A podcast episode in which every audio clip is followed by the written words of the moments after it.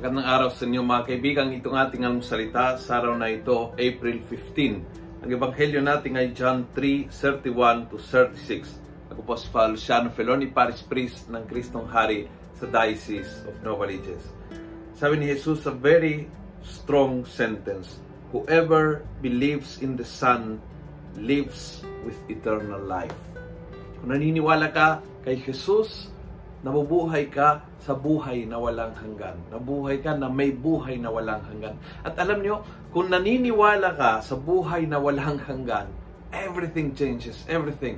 Ang tingin mo sa sakit, ang tingin mo sa kamatayan, ang tingin mo sa mga material na problema, ang tingin mo sa isang uh, pagsubok na dinadaanan mo ngayon, uh, ang tingin mo sa sa relationships, everything changes kung may buhay sa walang hanggan.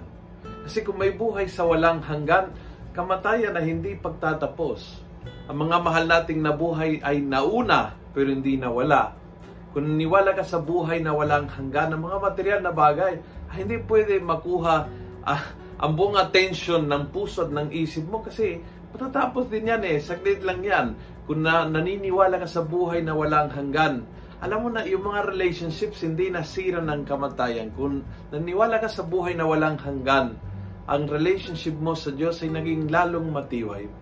Kung naniniwala ka sa buhay na walang hanggan, ang lahat ng bagay sa buhay na ito ay nagbabago ang ambisa, nagbabago ang kahalagahan, nagbabago yung priority in our hearts and in our minds humingi po tayo ang biyaya sa Panginoon na talagang maniniwala tayo sa buhay na walang hanggan.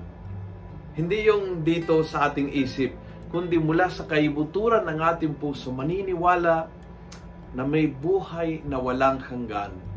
Na kung saan lahat ng pagsubok at problema ay nawawala yung kanyang kalakasan because nothing is forever, nothing is permanent, nothing ay makakasira sa aking buhay kapag ako ay konektado sa Panginoon, kapag ako ay kay Jesus.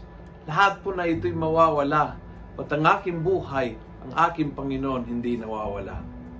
Kung nagustuhan mo ang video ito, pass it on. Punuin natin ng good news ang social media. Gawin natin viral araw-araw ang salita ng Diyos. God bless.